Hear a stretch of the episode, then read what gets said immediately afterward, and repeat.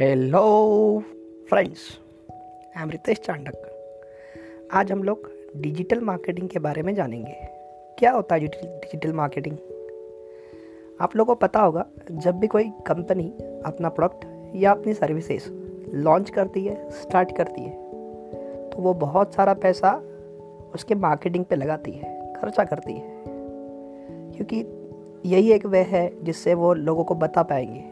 कि उनका कौन सा प्रोडक्ट है, उसमें क्या फीचर्स है, उनकी क्या सर्विसेज़ है। आपने अभी तक देखा होगा बड़ी बड़ी कंपनीज़ मार्केटिंग टीवी पे करती थी।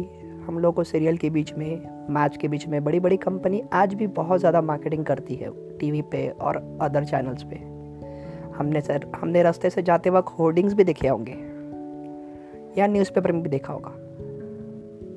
बट अभी सबसे ज़्यादा लोग इंटरनेट का यूज़ कर रहे हैं। चाहे वो कोई भी जनरेशन के हो यंग एज हो मिडल एज हो या ओल्ड एज हो।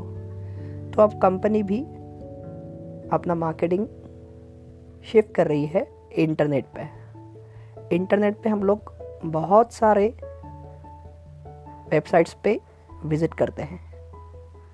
जैसे फ्लिपकार्ट है अमेज़ोन है गूगल है फेसबुक है इंस्टाग्राम है यूट्यूब है। इन सब जगह जब भी हम जाते हैं, हमें अलग अलग कंपनी की एड दिखती है।